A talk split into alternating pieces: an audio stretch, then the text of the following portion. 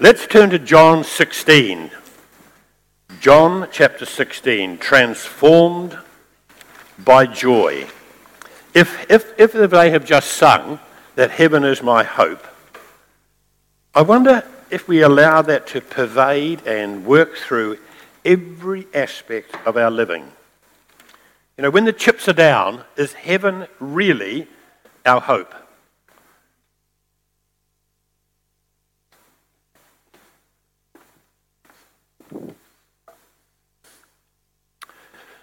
In John 16, I'm not going to read the whole passage. It goes from verses 16 to 33. I want to read to start with, though, just one verse. And it is John 16, verse 21. I'm wrong. I'm going to read two verses. John 16, 21. A woman giving birth to a child has pain because her time has come, but when her baby is born, she forgets the anguish because of her joy that a child is born into the world. So with you. Now is your time of grief. But I will see you again, and you will rejoice, and no one but no one will take away your joy.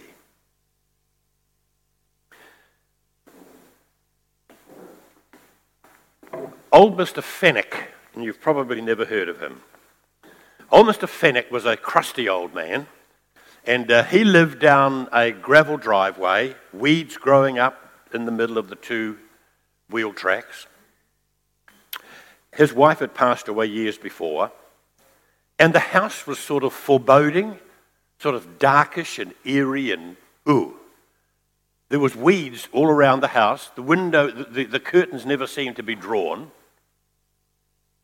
Alongside was a old, old orchard, about a dozen trees. They'd never been pruned, and there were moss growing over all the trunks and the branches, and the weeds were, wet, were chest high. But growing among the tops of the trees was a beautiful grapevine. They had delicious grapes. I know because we lived right opposite. We have seven boys in our family and one girl at the end. And us older four used to get around reading our Bibles every day. We were almost saintly. No, I'm kidding. What we had worked out was how, if you borrowed Dad's pliers, we could cut a hole in the wire fence outside that orchard.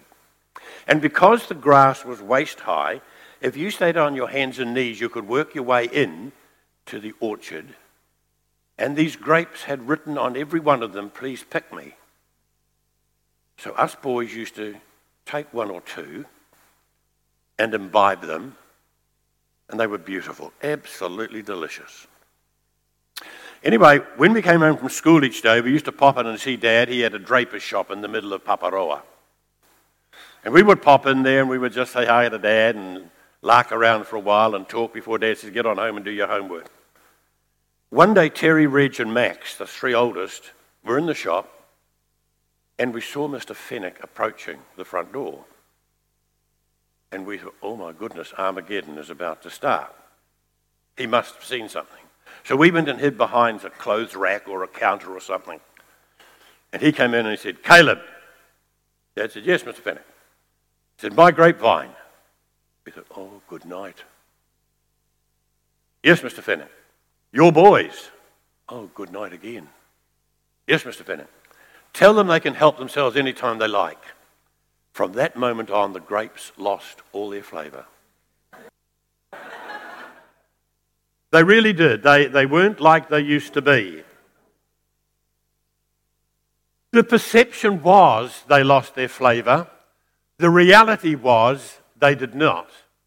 They were the same grapes, same flavour. Perception versus reality. Reality will always outrank perception. And it is in that context that I want us to understand this morning that joy is always bounded on fact and not on feeling. You may not feel joyful, but if you will go out of your environment and back into fact, your joy will be renewed. And Jesus, with his disciples, told him that the day is coming when you will be, have a joy that cannot be taken away. The perception today is that we live in a pretty toxic, sick world.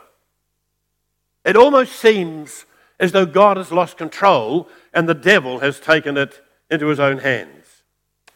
Every night on television, we hear about global warming and the belligerence of nuclear nations, moral collapse on almost every front, and financial warmings and the weapons race and so on. The other day, I was reading about the rising incidence of abortion in America. And the little phrase caught my attention. It said in this article that the womb has become the killing fields of America. That, that shook me. But if a little baby should not be aborted and come into life, it seems now that in three, four, five, or six years' time, he can choose whether he wants to be a boy or a girl. Add another 20 years, and he can choose if he wants to marry someone of the same sex, whatever it is that he's adopted or she's adopted. And then from there on through the rest of his life, if things going through our parliament become law, he'll be able to enjoy recreational drugs. And then when it gets to the end of life and things turn sour, there's either the option of suicide or maybe with the local bill going through now, he can choose euthanasia if it fits. Has God really lost control? Is our joy dependent upon our feelings? Right in the middle, though, of this particular passage of John 14 through to John 17, Jesus had just washed the disciples' feet, and now he had a moment of incredible intimacy with 12 men. And it started off by him saying, Let not your heart be troubled. You believe in God, believe also in me. In my Father's house were many mansions. If it were not so, and if I go again, I will what? I will what? Come on, somebody knows. I will return again and receive you unto myself, that where I am, there ye may be also. It is the coming of Jesus Christ, which is the central theme of the Bible and of my heart and of your heart, I hope, whenever you have concerns and troubles and things that you start to wonder whether God has lost control. Christ is coming back.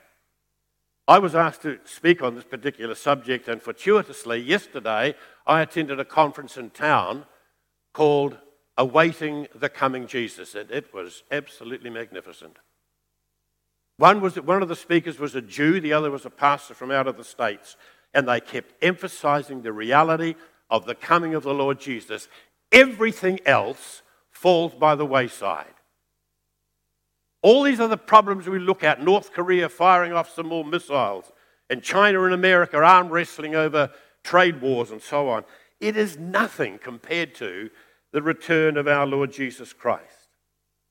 Just before John 14, the citizens of Jerusalem took off their coats and laid them at the feet of the donkey that was bringing Jesus into the city.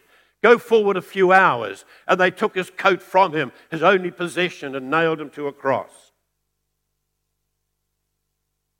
They treated Jesus as a king as he came into Jerusalem.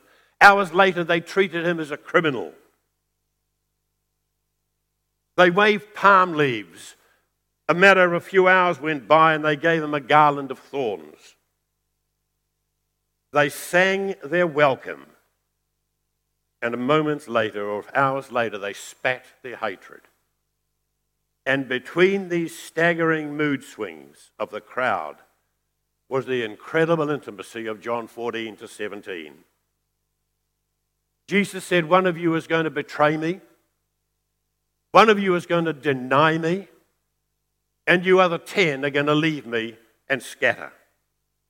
And that's why Jesus said, Now is your time of grief but I will see you again, and you will rejoice, and no one will take away your joy.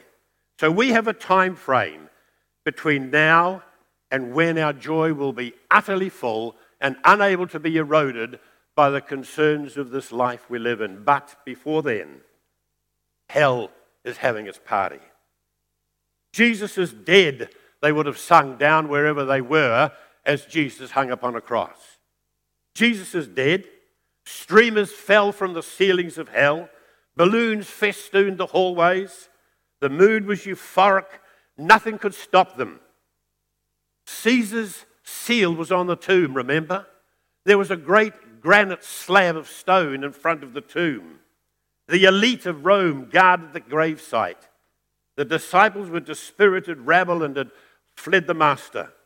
Victory was the nectar that they imbibed in hell that particular day between the death and the rising again of Christ.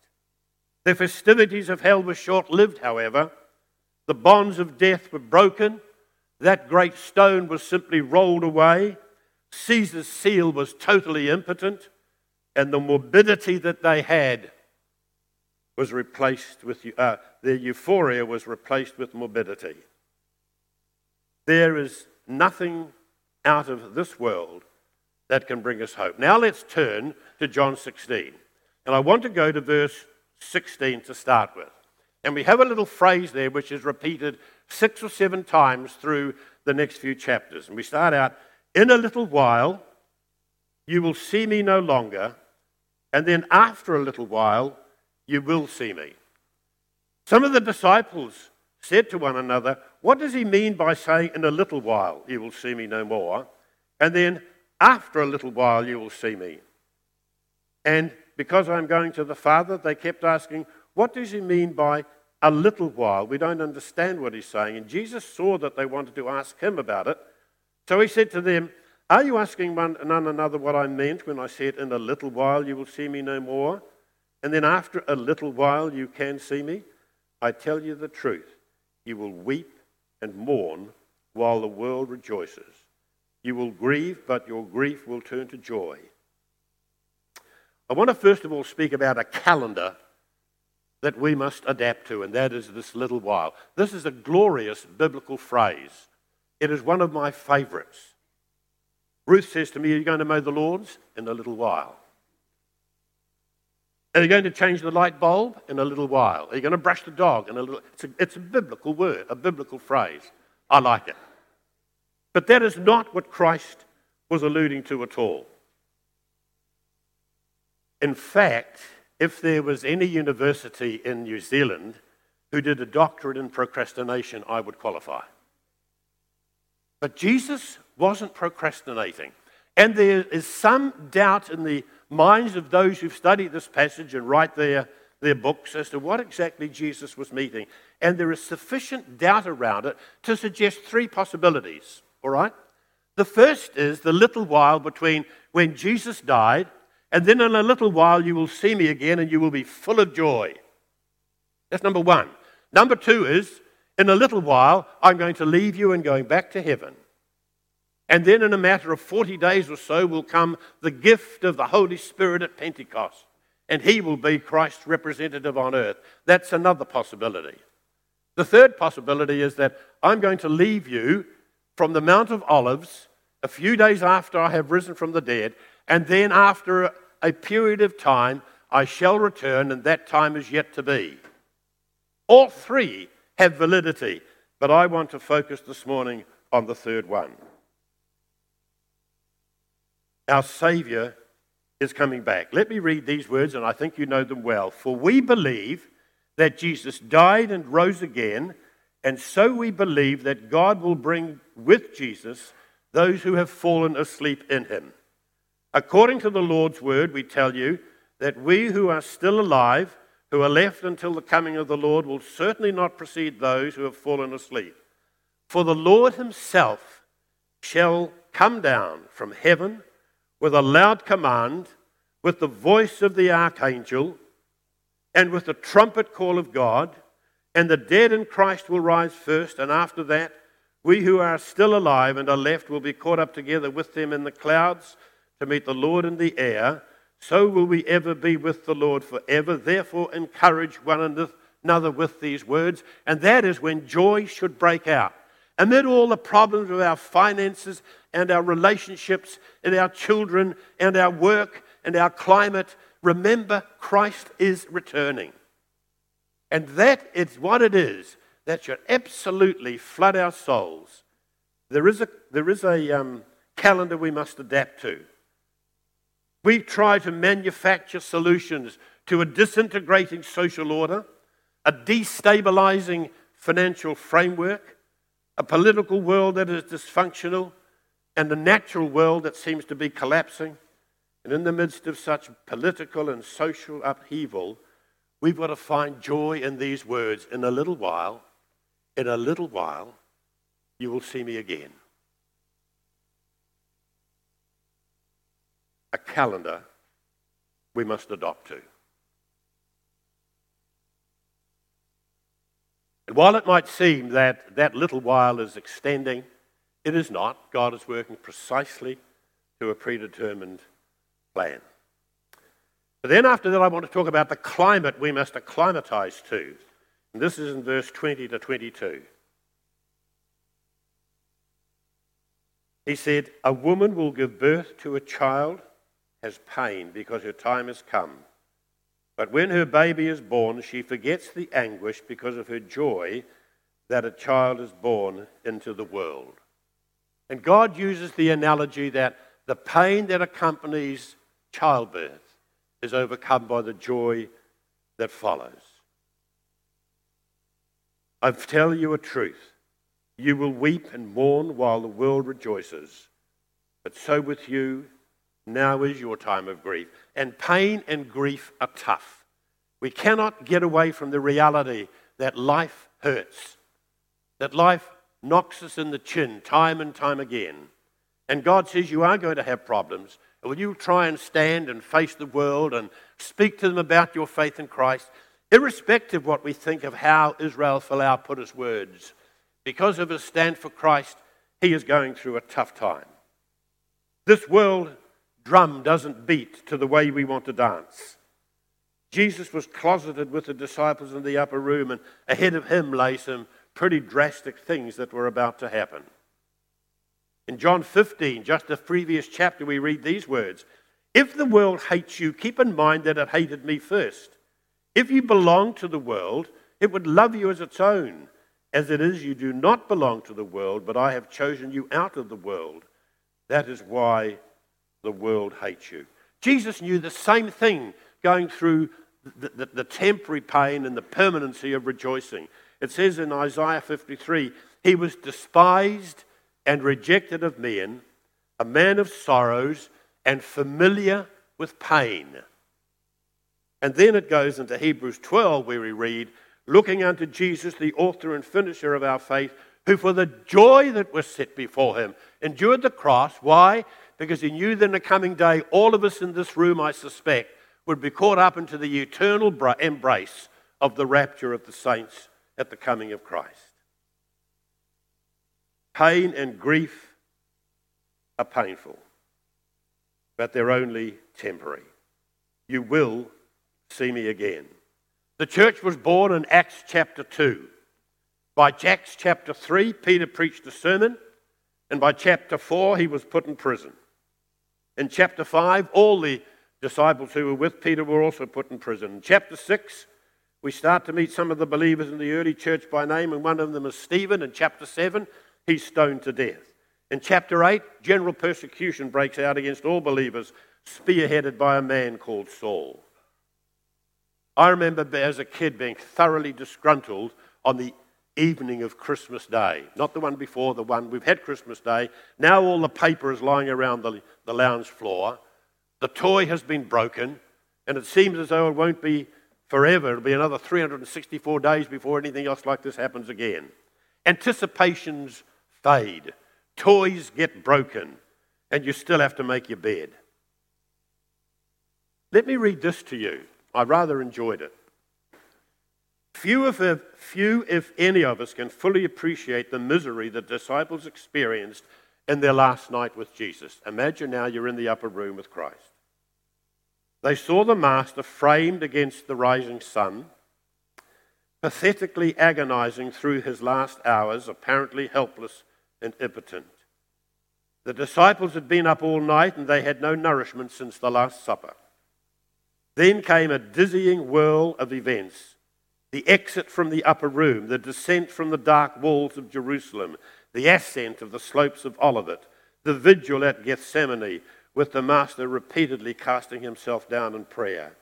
Peter denied him, and soon after that would come the growling, ravenous mob and the butchery of our Lord at Golgotha. That was a misery that cannot be fully described. Then the, ch- the scene changes. Can any of us really know what it was like when the sisters charged into the disciples' presence, bursting with mega joy? There must have been a lot of whooping and hollering, embracing and weeping and retelling of the story. The disciples had been cast to the depths of despair, but in just a few hours were hurled to the pinnacles of joy. Imagine the relief and joyous release as they felt in the following days. And as reality grew, they felt like pinching themselves because their emotions had run the gamut from misery to ecstasy. Their joy was far deeper and more profound than any had ever known. Jesus did not replace their, their, um, their sorrow, he transformed it. Jesus did not replace their sorrow, he simply transformed it. And if I leave you with nothing else, I want to leave you with the absolute thrill of the coming again of Jesus Christ. I'm, I'm nervous that sometimes we read those words in 1 Thessalonians and we yawn and say, yeah, yeah, yeah, one day, maybe. And we don't let it burn deep within us and reform and re- recalibrate our joy in Christ. Weeping may endure for a night, but joy comes in the morning. We, we, we calculate a day as being from, say, forget exact hours. We celebrate from when we get out of bed to when we go into bed. You, know, you get out of bed, you go through the day, you have lunch, come home, have tea, pile back into bed. That's a day. But when you go back into Genesis and read very carefully, it says Jesus made the fish of the sea, and he saw that it was very good and the evening and the morning were the first day. It seems to turn it around a bit, doesn't it? it? Starts with the evening, the evening and the morning were the first day. Then he created the mountains, and the evening and the morning were the first day. Then he created mankind, and the evening and the morning were the first day. And that is why we read in Psalms that weeping may endure for a night, but joy comes in the morning. And if you look at the full day of our lives, of our existence on earth, weeping may endure for a night, but joy comes when Christ will gather us home. And sickness and sadness and sorrow and suffering and separation will be done with. Then we go on, after speaking about those two things, to the contact we should avail ourselves of. Read in verse 30, uh, 23 and 24. And that day you will no longer ask me anything.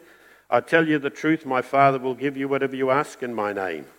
Don't misread it, please. Some people seem to think that prayer is the means by which we get God to do what we want to do. Rather, it is God wanting to, to us to do what He wants to do. I almost wonder in today's world that we don't want to have, if we could possibly do it, let's find ourselves a digital God. Everything's digital. I get on the train sometimes and you look around and everybody is on their phones, playing with them.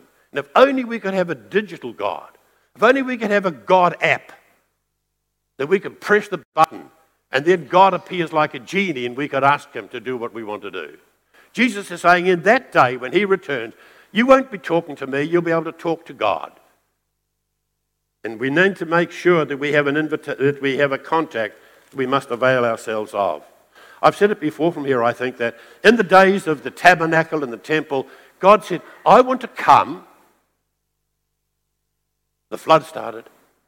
I want to come and dwell with you where you are.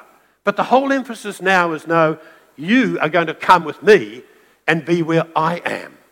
And the intimacy and the fellowship and the joy is beyond the mind that the mind can possibly ever take into, into, into calculation. And then the fourth thing is the conquest we must attune ourselves to. For we read in verse 33 these words I have told you these things so that in me you may have peace. In this world you will have trouble, but take heart, I have overcome the world. Christ is in control. I used to play chess as a little fellow. I wasn't very good at it, but I learned the phrase of the, um, the pawn sacrifice. And that is you're playing your game of chess and you think, if I move there, I'll sacrifice the pawn, but I'm happy to do that because I can then move out here and I'll be well positioned to take the next move and I'll close the game out. The pawn sacrifice. I looked it up on Google just before I came out. It is a move in chess in which a player sacrifices his pawn for an advantage such as more space for his bigger pieces, his stronger pieces, or positioning them in a better square in order to develop an attack subsequently. And we've got to develop a God's eye view. God is able to move you and me. We are pawns in the game that God is playing. I mean that respectfully. develop a God's eye view. God took a man called Paul and put him in a prison in Rome. Paul said, I appeal to Caesar. They said, Okay, to Caesar you will go. He never got there. He got put in a prison. There he was manacled to guards. So Peter preached to them. Some of them slapped us round the face. Others accepted what he said and became followers of the master that he talked about. Some of those soldiers were then recommissioned and sent off out into the world as we know as they knew it then. And one of them would be in Spain, another one would be down in Greece, another one would be in Turkey, another one would be down in Libya. And these men were spreading the gospel and could go to places that Paul couldn't go to because he wasn't fourfold. He was only onefold. And he preached to four soldiers and they took the message out. And God made a pawn move. He put Paul in prison, and therefore the gospel of Christ was spread. He took a man called Peter and put him in a prison. And a few scattered people who knew Christ gathered in a room and started to pray and wondering whether anything would work. There came a knock on the door, and there was Peter, and they knew something of the power of prayer because God made a pawn move. There was Joseph, who was put inside a pit by his brothers and sold to go into Egypt. There he became the servant of Potiphar. And there he was seduced or attempted to be seduced by Potiphar's wife, and he resisted, and he was put back into prison. And you know how the story unfolds, and God moved a pawn called Joseph so that later he could feed the world, the world as we knew it then.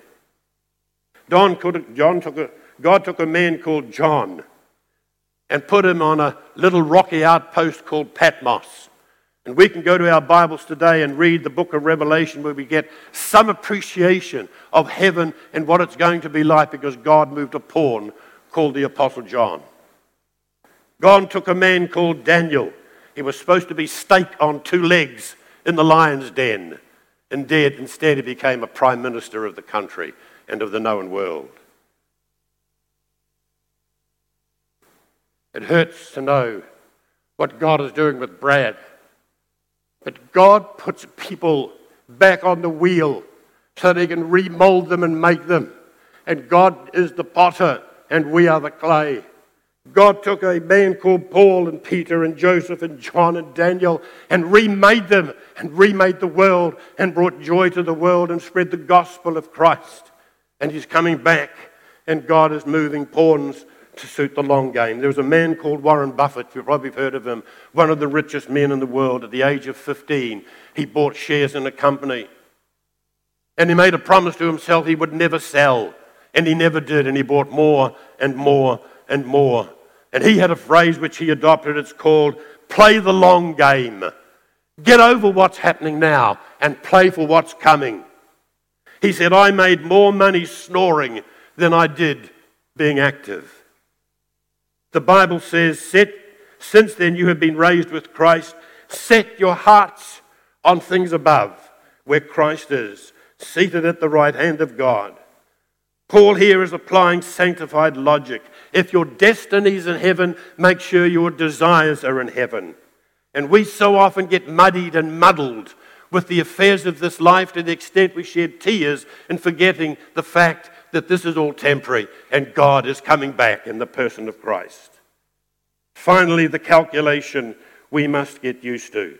James wrote that um, Count it all joy, my brothers, when you meet trials of various kinds, for you know that the testing of your faith produces steadfastness, and so on and so forth.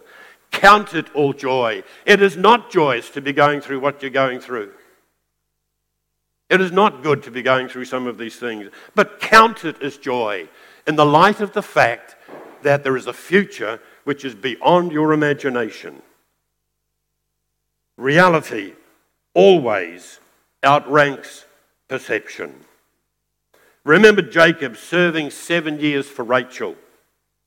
And the Bible records that they seemed to him like a few days. Allow that sort of thinking to so invade your personality today that whether you've got a financial problem, a relational problem, whatever your problem, realize that it is only a few days and Christ shall return. Joy is bred within the certainty of eternity. The light from heaven will come breaking through.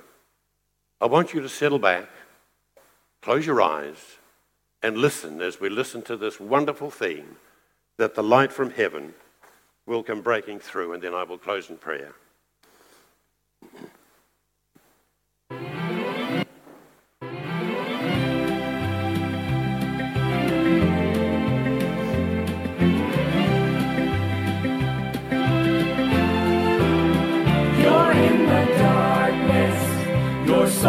Reaching for any promise you can hold on to. But soon you'll see just what God is teaching. The light from heaven will come breaking through.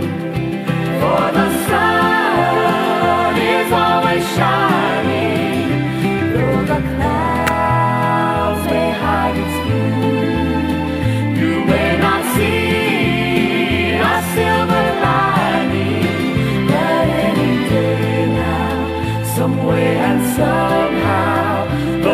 from heaven will come breaking through.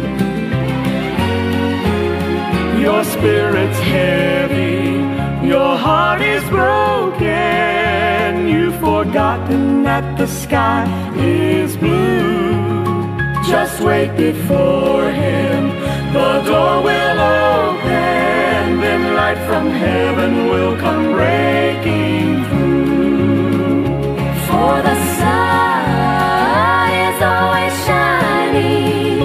Though the clouds may hide its view. You may not see a silver lining, but any day now, some way and somehow, the light from heaven will come breaking through. The world around us is growing darker, but we know the Word Christ's coming, times will be harder, then light from heaven will come breaking through.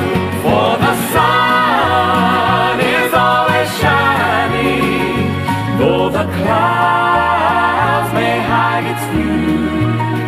You may not see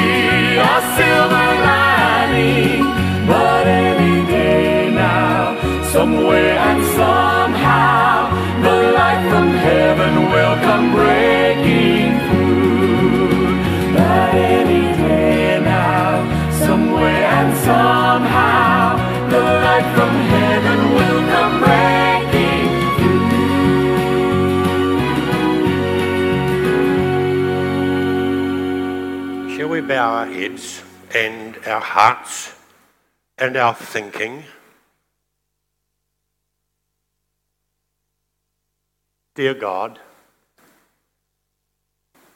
this present life can toss up so many hand grenades. This present life can invade our joy and our love for you. This present life seems to be overtaken with hardship and sorrow. Teach us, we pray, dear God, that the light of heaven will come breaking through. Teach us, dear God, that the day will dawn when Christ himself shall step into the clouds and call me by name to be with him. Father, displace our fear, we pray, with the sheer joy that eternity awaits. We love and honour you. We give ourselves to your care in Jesus' name. Amen. Thank you for being here today. Robin, are you going to say something? Yeah, brilliant. Hey, thanks, Max. Love your um, love how passionate you are when you speak. It's just fantastic. So thanks for that. Um,